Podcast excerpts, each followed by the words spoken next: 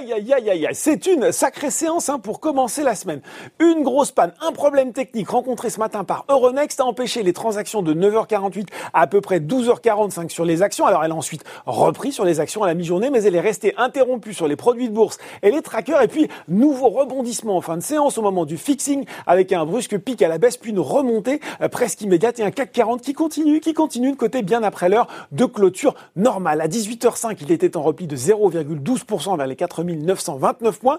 Euh, et puis alors, on a mis le ticker en bas, mais attention, des actions comme Saint-Gobain, Biomerio, Arkema, Rexel et FH affichent des variations pour le moins euh, surprenantes. Il faudra aller euh, vérifier tout ça sur le site dans les heures minutes qui viennent ou peut-être demain. Allez, on revient aux données. Ce matin, on a appris que la croissance chinoise s'est établie à 4,9% en glissement annuel au troisième trimestre. C'est mieux qu'au deuxième trimestre, plus 3,2%, mais c'est inférieur aux attentes du consensus qui visait plus 5,5% aux États-Unis. Eh bien, les marchés vivent toujours dans l'espoir de mesures de relance imminentes, mais le Dow Jones recule de 0,26% à 18h vers les 28 532 points et le Nasdaq de 0,22% à 11 648 points. Côté valeur, en hausse, pour le moins qu'on puisse en juger, les foncières étaient à l'honneur aujourd'hui avec Unibail, Rodamco, Westfield derrière. On retrouve Mercialis qui communiquait ses résultats ce soir à 18h et puis Covivio est également bien orienté. Getlink aussi était sur les bons rails au troisième trimestre. Le chiffre d'affaires s'élève à 252 millions d'euros. Alors certes, c'est en retrait hein, de 17%, mais c'est supérieur aux attentes du consensus des analystes. Et puis,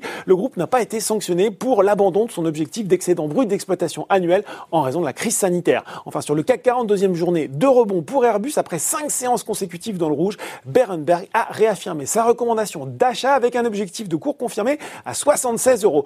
Côté baisse, toujours volatile en ce moment, Lagardère subit des prises de bénéfices. Cette fois, c'est Kepler Chevreux hein, qui a baissé sa recommandation de conserver à alléger tout en relevant son objectif de cours de 15 à 18 euros. Par ailleurs, selon BFM Business, le groupe envisagerait un prêt garanti par l'État de plusieurs centaines de millions d'euros pour sa filiale Relais. Euh, ça se repliait aussi pour Neoen et Rémi Cointreau. Rémi Cointreau qui dévoilera demain matin, avant bourse, les résultats semestriels de son exercice 2020-2021. Puis sur le CAC 40, si on met euh, Saint-Gobain euh, à part, c'est Alstom, L'Oréal et Total qui se repliaient le plus nettement.